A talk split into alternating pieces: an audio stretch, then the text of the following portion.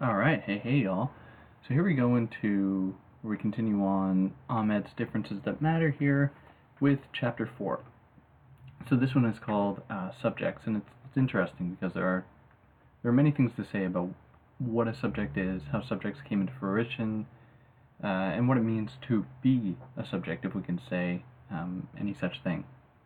So she begins the chapter by stating that if postmodernism is, as Lyotard argues, a crisis of legitimation, then that crisis has been most consistently expressed as a crisis of the founding subject of modernity. So we see in this moment, at least when we think about postmodernism, uh, there is something of a death of the subject, or thinking about Barthes, uh, the death of the author. So what does it mean for there to be some kind of originary type creator, you know, at the at the level of the human? Uh, and what does that mean in relation to postmodernism, where there has been a call for the dissipation of this thing called subjectivity to some to some extent? So this sort of death comes into perhaps death isn't the, the right way to put it, and Ahmed is clear about that, uh, where she states that uh, sorry if postmodernism signals a shift from a model of the subject as disembodied, unified, and rational and towards the model of the subject as textual, contradictory, and in process, then surely postmodernism and feminism have more than something in common. Doesn't feminism's critique of the modern rational subject as predicated on masculinity mean that feminism is part of this general postmodern onslaught, which he will surely problematize this, uh, this sort of association between postmodernism and feminism. So in order to get to this, uh, Ahmed sort of detours through uh, Lacan. So Lacan's psychoanalysis, thinking about the relationship that that has had, or the impact that that has had in constructing a postmodern post-subject, if you will, or postmodern, yeah, post-subject. And in what way does Lacan's psychoanalysis contribute to this? So we think of Lacan's psychoanalysis, we might think of one of his lectures where he where he deals with the problem or deals with um, the unconscious as being a linguistic structure, being very much part of the textual in that way. So we see some affinity right off the bat between how Ahmed has constructed postmodernism and Lacan's theory of psychoanalysis or the unconscious. But in Ahmed's terms, she states that in Lacanian, Lacanian psychoanalysis, subjectivity is understood in terms of a primary act of identification. In the mirror stage is formative of the function of the I, the child sees itself in the mirror and misrecognizes the image as itself. So this recognition, or in a sense misrecognition, stands opposed to um, thinking about the cogito, thinking about Descartes or anything like that. And for Ahmed, the unity and ideality of the I is a misrecognition which, while structuring the relation of the I to others, in the forms of the projection of the ego onto others, conceals the lack that inflects its own coming into being, returning to disrupt the self, presence of the image, in the discordance and alienation of the fractured body. So this isn't a body that uh, from which this construction of the I or the self emanates. Rather, there is um, a reliance in part on a sort of on this misrecognition or of the this mirror stage or the the existence of a certain mirror, and how that sort of contradictory nature of the self or of the coming into being uh, disturbs the you know the facile location of a self as correlated to as being correlative with the transcendental body or mind or spirit or whatever. So already we can start to see how she how Ahmed is going to position this in relation to her earlier in this book critiques of postmodernism. So for those that may have not have um, read up till now or, or listened to the other episodes I did on this, uh, she takes Derrida to task to some extent on the same, claiming the same thing about the law, where Derrida says that the law is something that is contradictory, something that demands um, sort of, I guess, pluralism to be present, or the recognition of an inside and outside that butt up against one another and create tension.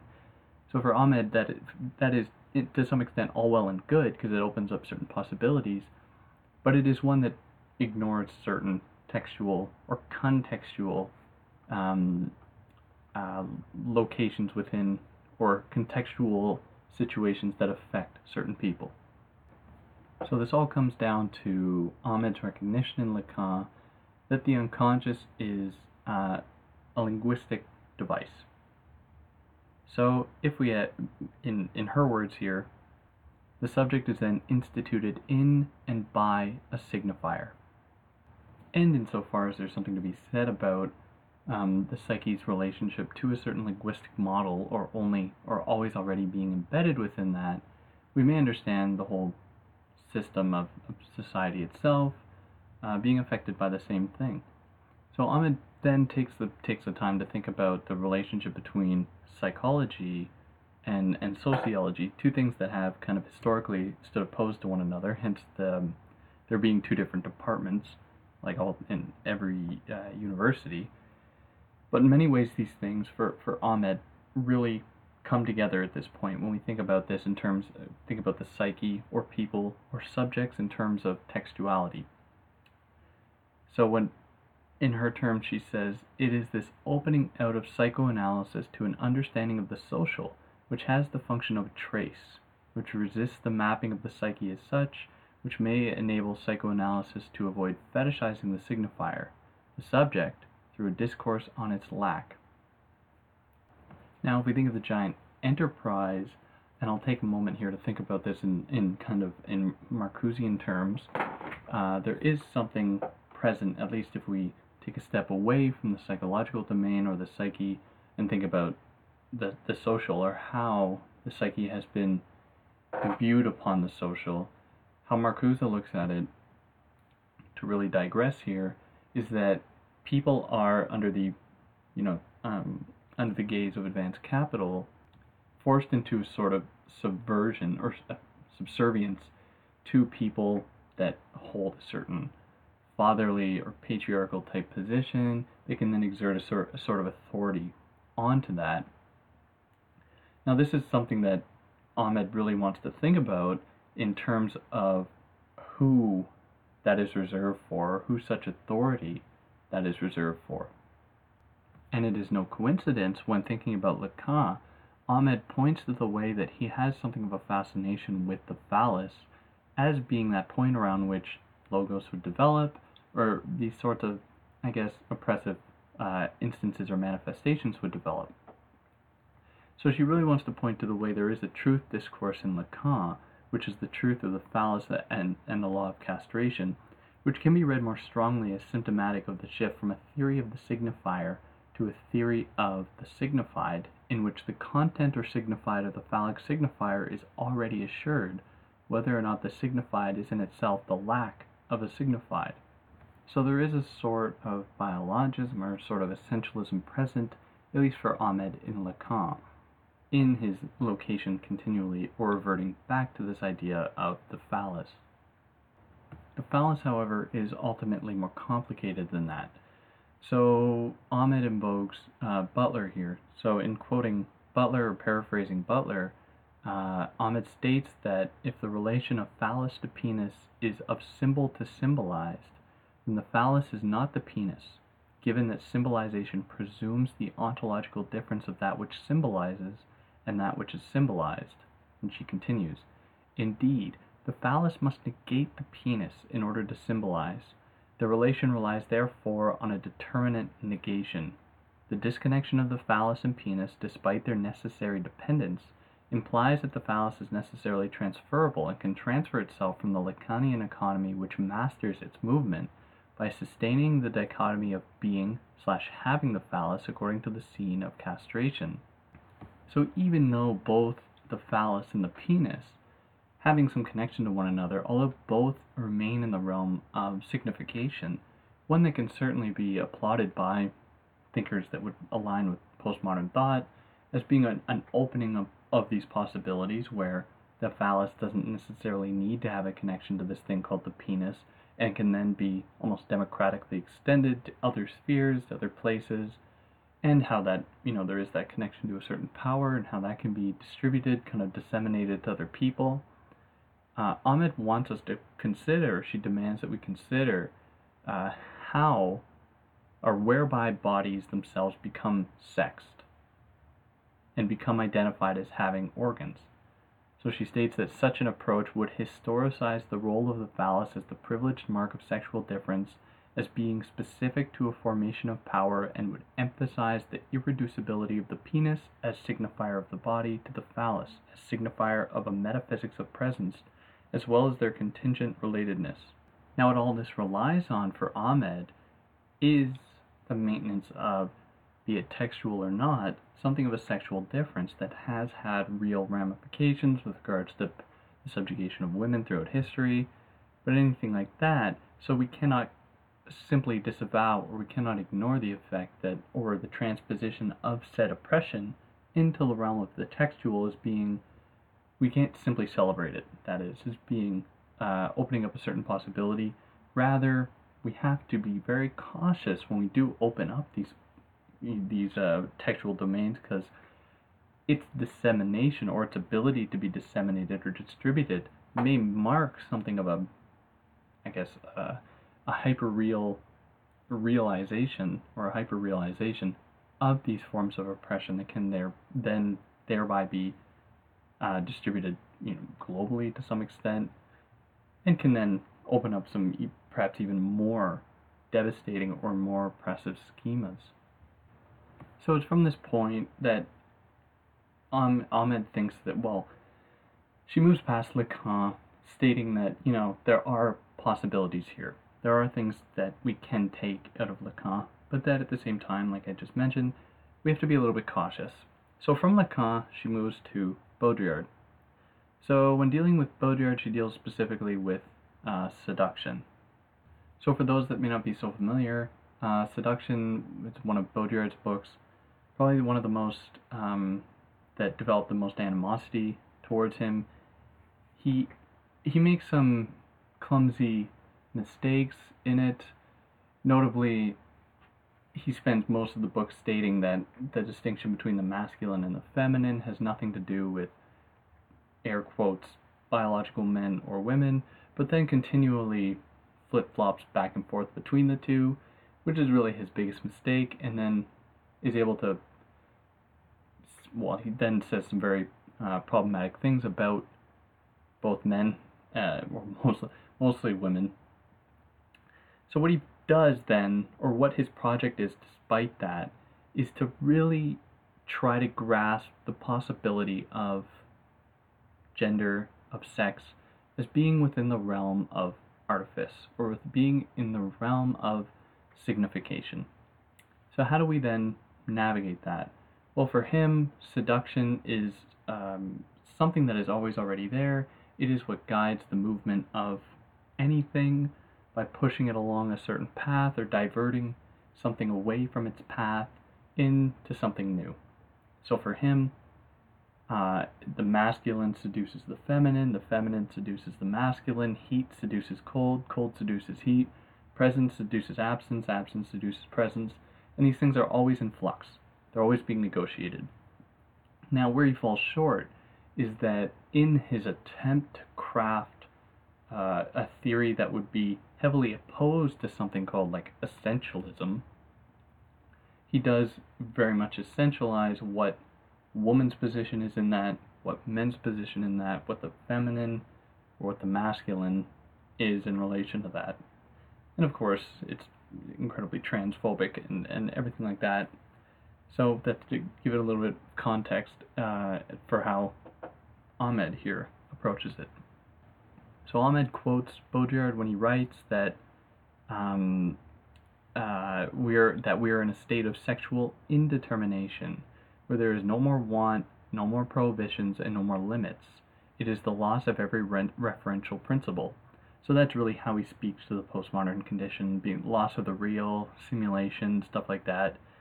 But what he's speaking about here is something he develops kind of after seduction in another text called The Transparency of Evil, or in Fatal Strategies. He has a whole bunch of texts that deal with this kind of thing, where he is concerned about liberation broadly. He is concerned about the way in which liberation has some kind of fundamental connection to real, supposedly real bodily impulses that for him would just mark an end to illusion, an end to mystery, in favor of like an ultimate rationality under the auspices or under the guise of a benevolent progressive agenda. So then, as Ahmed says, in affirmation of what I was saying about seduction, uh, for her, seduction is more specifically a metaphor for that which resists nature and essentialism, for artifice, appearance, and the dispersal of truth and ideology. So, seduction stands opposed to uh, the determining manifestations of history, of identity, that are indicative of broad strands of critical theory. So, for him, he says that with Marxism, class is the determining factor, with psychoanalysis, the unconscious or the psyche is the determining factor, with, with feminism, sex or gender is the determining factor, where for him, he says, all we can really count on is the possibility of things changing or things being brought up to the realm of signification where it is, it is then susceptible to change, susceptible to negotiation, which is all indicative of seduction. So for him, he says that all we really have is seduction, which is kind of ironic because he's essentially just uh, presenting a meta narrative of, of history, which would stand opposed to the the generally the the postmodern um, sort of uh, proclamation. So for Ahmed, with Baudrillard, the subject is determined by indeterminacy. That is, it is determined by this rather than class, anatomy, or gender.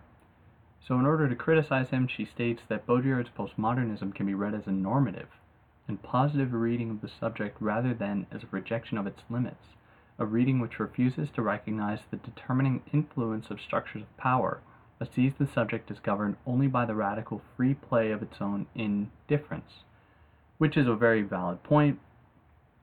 Uh, you know, what a Baudrillardian subject would look like would be a very apathetic one in in many ways. It would be a, a, a floating one that has would only be able to arrive at this point what if it has um, taken on a good deal of privilege or it has been bestowed upon by a great deal of privilege that allows it to do that. Now this is stands opposed to say Foucauldian um, Foucauldian subject as being that which is determined by certain conditions of the of the quote unquote real world, a Baudrillardian subject would be something that he, I guess, reading his work, it's really difficult to understand how he can ignore the effects of these sorts of institutions on creating people as subjects in that particular epi- episteme. So it seems to be rather lazy to some extent, but in my own in my own mind, there are some important things here, but we have to be very uh, cautious of Baudrillard. He uh, he likes to say things that without without consequence and without necessarily thinking them out. Now, don't get me wrong, I'm a very big, very big fan, but we have to poke him here. He, we really have to call him out for his uh, his crap and it is in Baudrillard's analysis that he suggests that the feminine is that which has privilege over the masculine, because the feminine is that which for is that which for him opposes binaries, opposes distinctions, opposes bifurcations, the facile uh, codification of the world, and it is the masculine that has a connection to the reality, to uh, anatomy, to class, to gender, to anything like this precisely because it makes the world easy to understand, easy to grasp. So it's from this that uh, Ahmed looks at um, Arthur Kroker and, and David Cook's, um, yeah, David David Cook's work uh, dealing with postmodernism, where they state that feminism is inherently postmodern because they call, as they say, it is the quantum physics of postmodernism. So this is some sort of affinity with Baudrillard's suggestion precisely because there is the idea that feminism, where I, I will kind of clumsily conflate their analysis of feminism with an analysis of the feminine, as being the quantum physics of postmodernism, it does in itself hold something of a uh, subversive potential precisely on its location as a historically constructed entity, that is, the feminine. So, in response to this, Ahmed states that they define feminism, or although they define feminism as postmodern, in, in its notion of power as localized and its emphasis on difference, Kroker and Cook also define their position against feminism, suggesting that feminism assumes sexual difference is a privileged zone of, of difference. Sexual difference is hence refigured as one difference amongst many in a power grid where all ontology, excuse me, where all ontologies are merely the sites of local catastrophes. Then she continues by saying so here in their analysis, feminism may privilege gender by recognizing that gender itself is a privileged site of power differentiation. A feminist privileging of gender does not necessarily assume the privilege at the level of ontology, and as I have already discussed in this book, much recent feminist work has focused on the mutually constitutive relation between gender and other differences which matter, such as race and class, which is not to deny that some feminists continue to privilege sexual difference over the forms of difference. So, and it is that, and it's very much in the same way that Baudrillard is stuck in a certain um, mindset like Kroker and Cook are. Ahmed wants to, you know, open up the doors for the differences that matter. Essentially, just calling for intersectionality. And in what way does this idea of the feminine evoke the sense of, you know, white middle class, um, straight haired, uh, thin, able bodied person and exclude or preclude those um, gender, racial minorities that do not fit that model. So, in opposition to Baudrillard and then uh, Kroker and Cook's analyses, Ahmed suggests that her reading um, that she contextualizes the process in which bodies become intelligible understood as the mythic but material fixing of a signifier to signifiers along a vertical plane, and how that opens out the pragmatic constraints to subjects as constitutive of the social itself. So, in how she's going to essentially get into that, well, she goes into it uh, now. So she begins in the first in the first uh, paragraph in this section by stating that gender is hence simultaneously phantasmatic and material, an illusion of presence that marks the subject unattainable in any ideal or integral form, but which is normative and regulative in its constitution of subjects as already sexed. So, although we would do well to consider the way in which textuality plays a role in, in constituting subjects, there are certain material conditions, especially those grounded in power relations that perhaps aren't as material as I make them out to seem, that play a role in always making subjects out of people so the postmodern turn suggesting that we are seeing the death of the subject, in a sense, is not al- allotted to certain people. So, in order to illustrate this point, uh, Ahmed draws upon an experience that she had when she was 14, where she was walking, um, and I'll just say it quickly. She was walking along the street, and um, a police car pulls up, to which the, one of the two police officers asks her, "Hey, are you, are you Aboriginal?" Now, I believe this would have been in Australia, but I should check that. Yeah, I believe it would have been in Australia. So uh, she said to this question, she says no, and then the other policeman interrupted, gave gave her a wink, and said, "It's a suntan, isn't it?" So in this moment, she says that uh, from two different things, well, in her words, it seems to me now that the policeman addressed me in the first instance as working class, from dress, and as aboriginal from color. This identification read me as a subject by rendering me a suspect, or a danger to the law, of property, a potential robber. Here the absence of shoes becomes fetishized as an object which signifies not simply a lack of proper dress, but an improper status as somebody who does not belong to this middle class and respectable suburb. So it's in this way, and this really brings up uh, an interesting point in opposition to, at least in my understanding, Baudrillard's reading. We're thinking about the end of a, of a grounded subject, how that is reserved for a sort of normativity, how certain people are allowed to disappear in their in their surroundings while other people are continually brought back into being precisely by them being rendered suspect in, in the beautiful way she uh, she illustrates that here. And it is on that note how she considers um, how certain people are forced into being subjects, and despite the possibilities for this sort of postmodern and postmodern ideal disappearance, they always come back into being. From this point, she moves on to uh, her next her next chapter, dealing specifically with um, authorship. So, as I mentioned in the first one, when dealing with this idea of the death of the subject, we are, in a sense, um, evoking, or we have in the back of our minds, uh, Roland Barthes' claim that we, are, we have entered the era of the death of the author. So, when we read a text, are we supposed to try and locate some fundamental truth to that text, i.e., by looking at what the intentions were of the creator, or is it always about um, one's own perspective? So, what you come in with when you read a text is all the only tools you have, the only thing at your disposal are the words themselves. So, you look at it and you say, what meaning can I extract from this, from my own experience, and with the, own, with the tools that I own or that I have. Now, all this is necessary for Barthes to open up uh, the text for a, a, plethora of possible different interpretations so as to not limit the possibility of the text itself.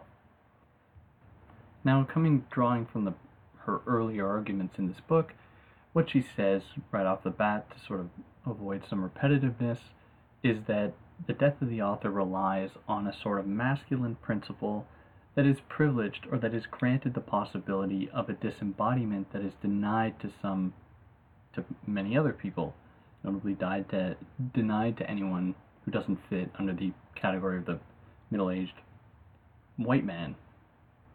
So this is opposed to, well, not totally opposed, but Ahmed draws upon Foucault's text that is very much, does something of the, the same thing, titled uh, What is an Author, in which she states, or of which she states, that Foucault, although is in many ways calling for the same thing, sort of death of, of of an authorship, uh, she locates in, in Foucault, or she recognizes that Foucault focuses on the specificity of the author's name as a proper name that performs a certain classi- classificatory function, allowing the differentiation of texts and marking off the edges of text in a way that partakes of a mode of being.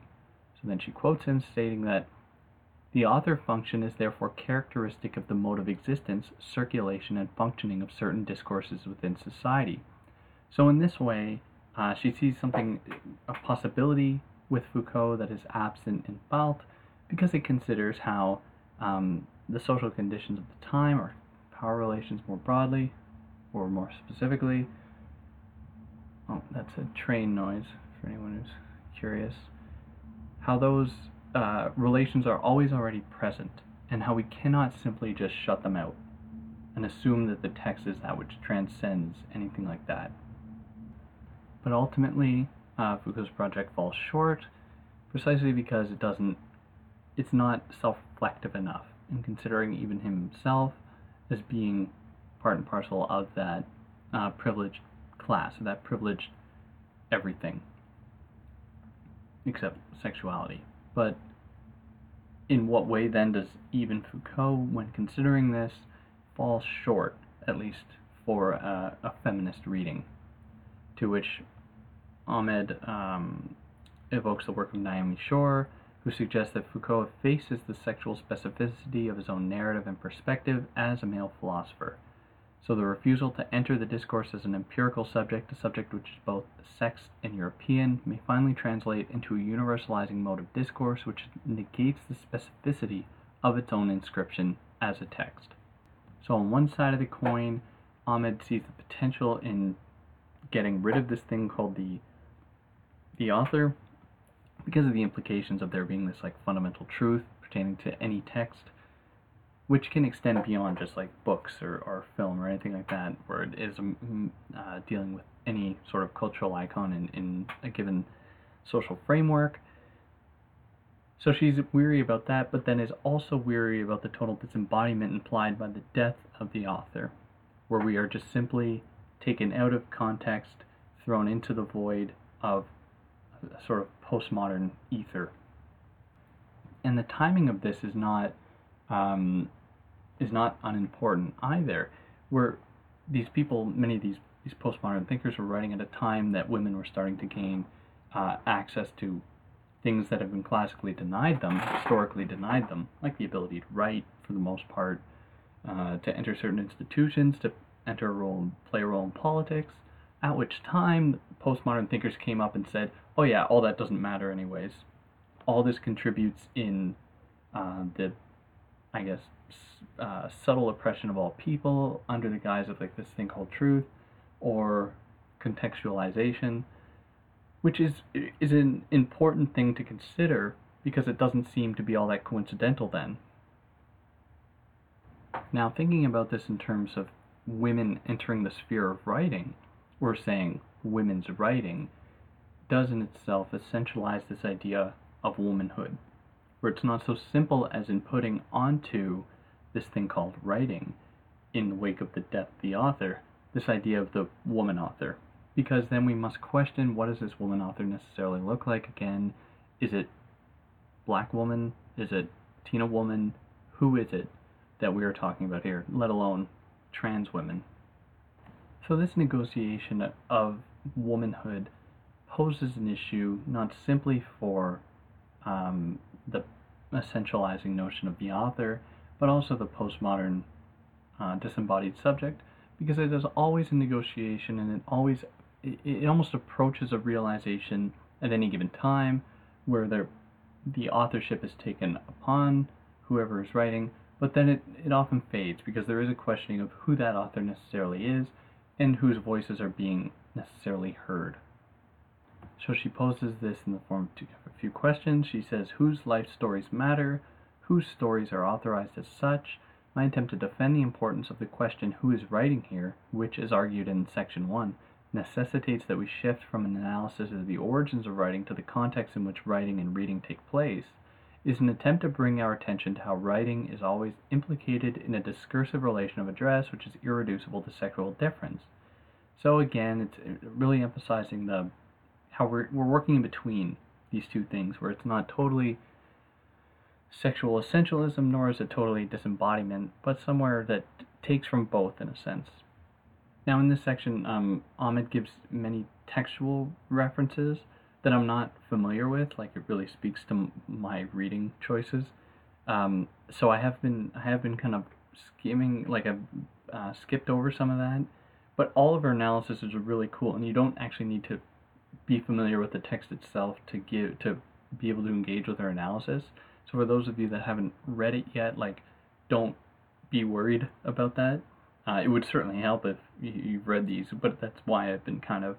Uh, I don't want to pretend like I know when in fact I, I am not really familiar with with Angela Carter all that well, uh, like a little bit or anything like that because it's it's not my I haven't gotten there yet.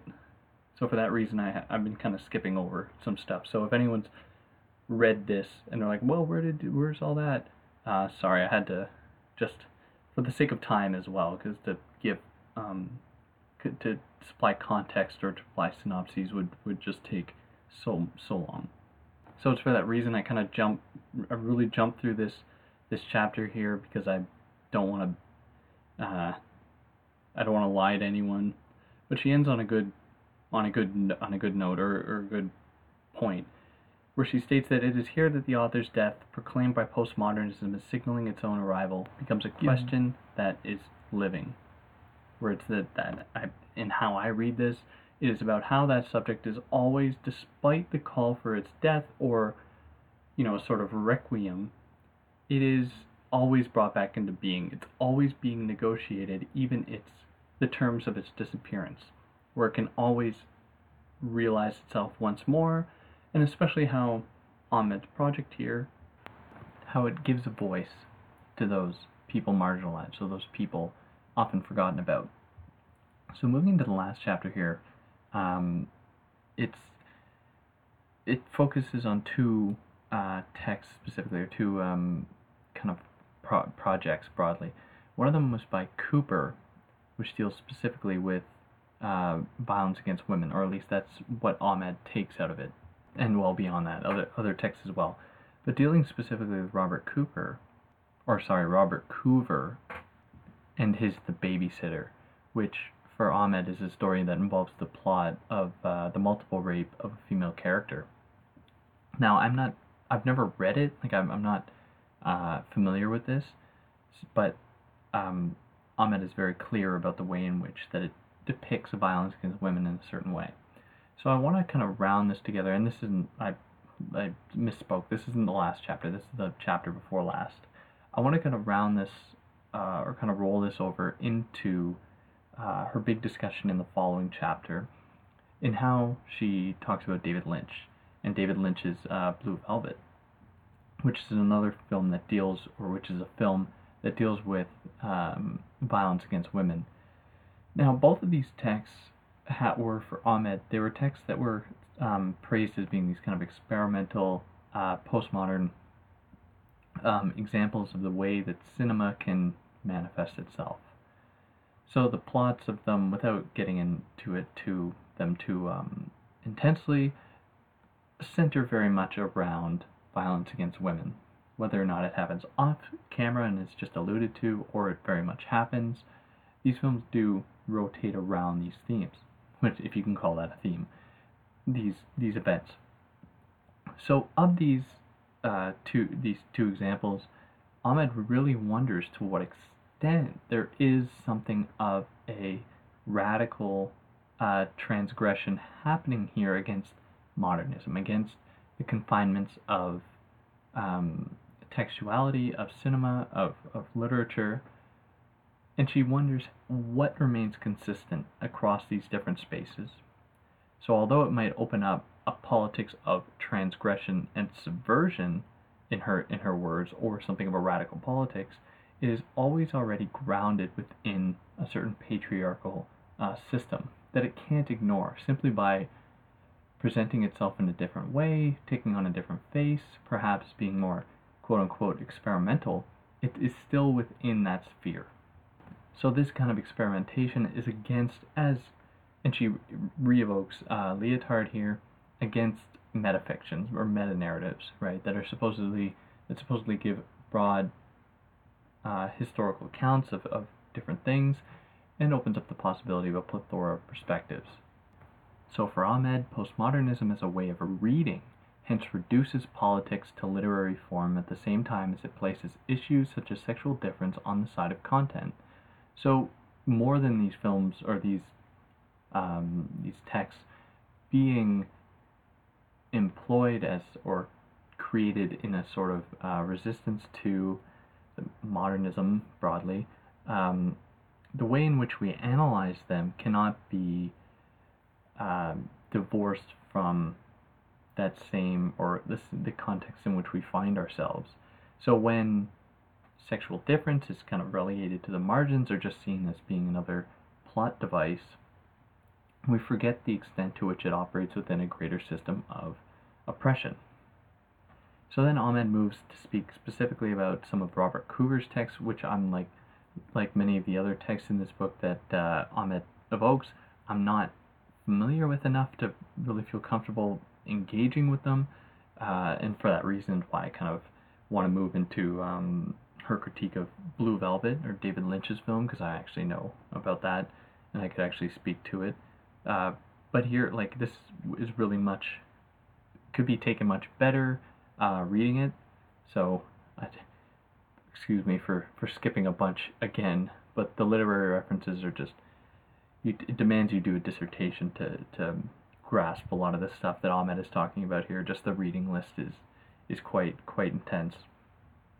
But before I mo- move on, you know, to summarize what her critique is essentially of these texts is that while they open up or while they present something like contradictory accounts of events that occur that could be read as you know opening up the domain opening up the possibility of different perspectives kind of the death of the author type type uh, perspective. They all rotate around or involve a very singular real event that uh, or events all in the case or that are all um, acts of violence against women, which for Ahmed is not a coincidence. This is absolutely what uh, that people would want to read about because this um, internalized misogyny as being just one thing, but how that is often, as as she had stated, set to the margins. It's not considered important. It's just another plot device amongst other ones. So it is from here she moves into the question of seeing.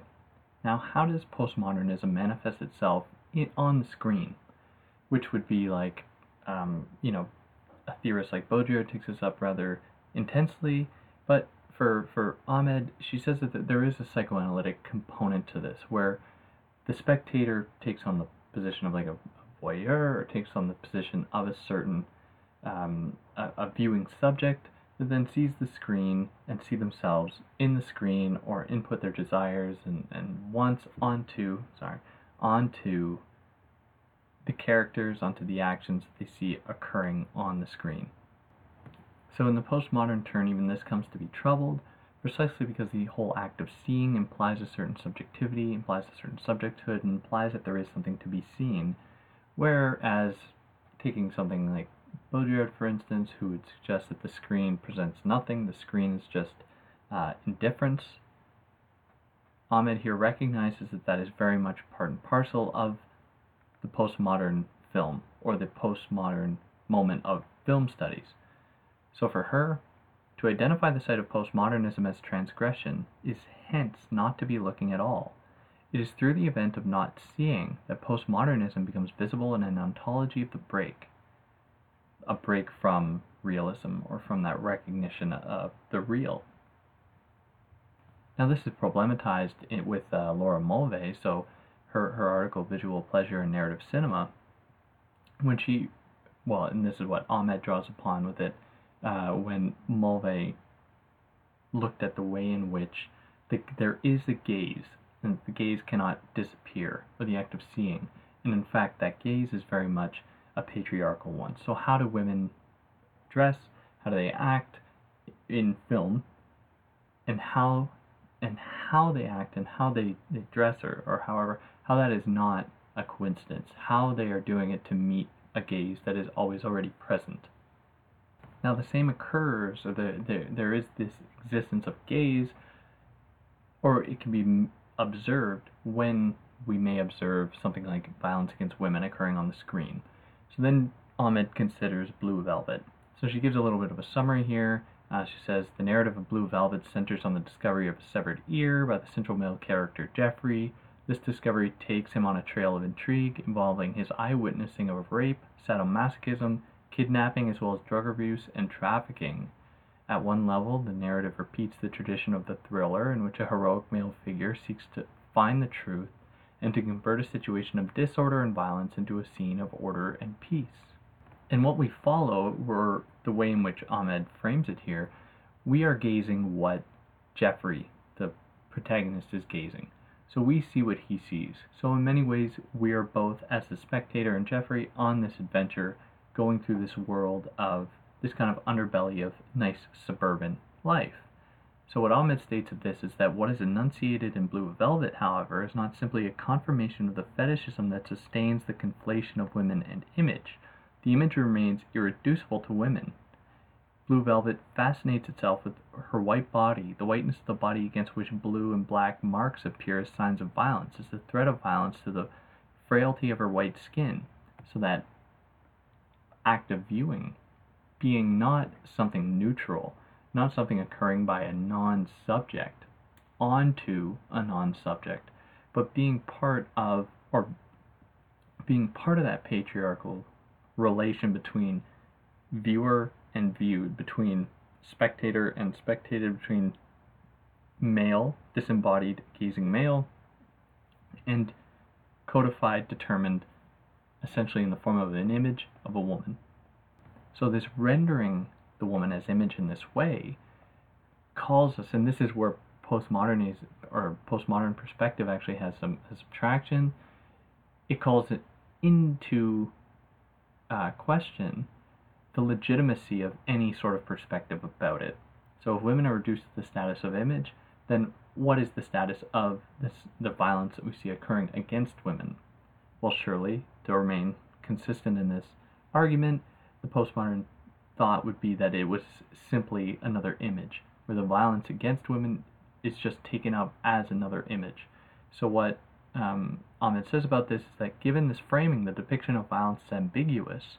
There's an, an element of uncertainty as to whether the rape is real within the context of the filmic diegesis, and yet at the same time, the act of witnessing the violence becomes reinscribed as an act of violence. So those things that are taken for granted or are assumed to be at the level of the image or the textual, uh, we have well we have to question what things are reserved there, where the person gazing is almost subtly, that is Jeffrey, given or being gifted a subjectivity that stands above the things that he observes, these women, these violences against women, that simultaneously, which is this is somewhat ironic, disembody the women while embodying Jeffrey, where Jeffrey has a face, Jeffrey has a, a conscious, Jeff, Jeffrey has a something of a psyche that is denied to these other people in their being rendered image. So there's something of a reversal here, where the privileging was in how Ahmed kind of framed it in the postmodern moment, of, with the male, with the man being able to be disembodied, being able to float above everything, everything else. Now we can locate something of an oppressive, uh, an oppressive disembodiment, which would be pretty much in tune with with feminist thought. Like disembodiment isn't great but it's, it also reinscribes the viewer, Jeffrey, the male, as subject or as embodied. So it's interesting how, how we can consider this here, and it's on that note that I'll move into, uh, moving rather quickly here, moving to the conclusion. Because it makes it at, at times kind of difficult to um, get in get into this. Like I, I understand it absolutely, and Ahmed is really quite brilliant, but we have to also consider how disembodiment is not in and of itself bad nor good. How it can be employed, how certain people can be disembodied, how certain people can be embodied in a certain way that make it so that they can't engage in some form or other with the uh, broader sociocultural context in which they find themselves, where men are able to float above that and say, oh, nothing matters, oh, I'm not attached to anything, I'm a rhizomatic uh, flow of becoming or whatever, and then how other people are forced to just because they have no choice. But then on the flip side, as we see in this this film, or in how Ahmed reads it, it is as though the privileging is being given that sort of embodiment, right? The ability to see, to consume others as image. So it's really fascinating, I think, how it works in that way. And it makes it more complex, which which is really what I enjoy about uh, Ahmed here. She doesn't make things easy for us, which is which is uh, nice. But yeah, on that note, I'll move right into the conclusion, even though there's more there are more filmic references that I'm not so familiar with. Uh, so really, the best thing to do would be to read it for yourselves. But on this, I'll move right into the uh, conclusion. So she asks us to remember, in a sense, in the conclusion. So it's not something she paints this conclusion in such a way as to not evoke the sense of an ending, but rather a remembering, where we have to consider those people, those voices, those opinions that, that are excluded from this broad sphere of postmodernism, despite its claim to open up the possibility for said perspectives. And this is my own, in my own experience, this is surely the case of many um, academics. Like just look at their works cited pages. It's it's embarrassing the um, kind of echo chamber of white maleness, white cis maleness can be found in these spheres that, that are that supposedly applaud, that supposedly tr- strive to open up the domain for uh, more possibility. To, extremely conservative. Now I'm gonna get my head chewed off for this one, but I don't care. So yeah, and it's that that forcing us to remember, forcing us to call attention to those parts that we are we exclude. That I think it's it, just as she ends her book on that note. Uh, I think you know that'd be a good place to end end it here. You know, I could fill it in with my own jargon, but it wouldn't be quite as eloquently put. Because Ahmed's a very good writer, uh, very poetic, even in this very technical stuff that that she does. But yeah, for anyone that listened this far, especially if you listened to all the talks, I hope I wasn't too repetitive. I tried to avoid being repetitive, but I caught myself at times. Like it's difficult engaging with the text on my own with uh, without getting repetitive because I have an own my own echo chamber. I just want to say the same things over and over again what I'm comfortable with. trying to get out of that. But anyways, for anyone who made it this far, thanks a lot. And if you have any criticisms, you feel like I excluded anything, any differences that matter, please, you know how to leave it. But for now,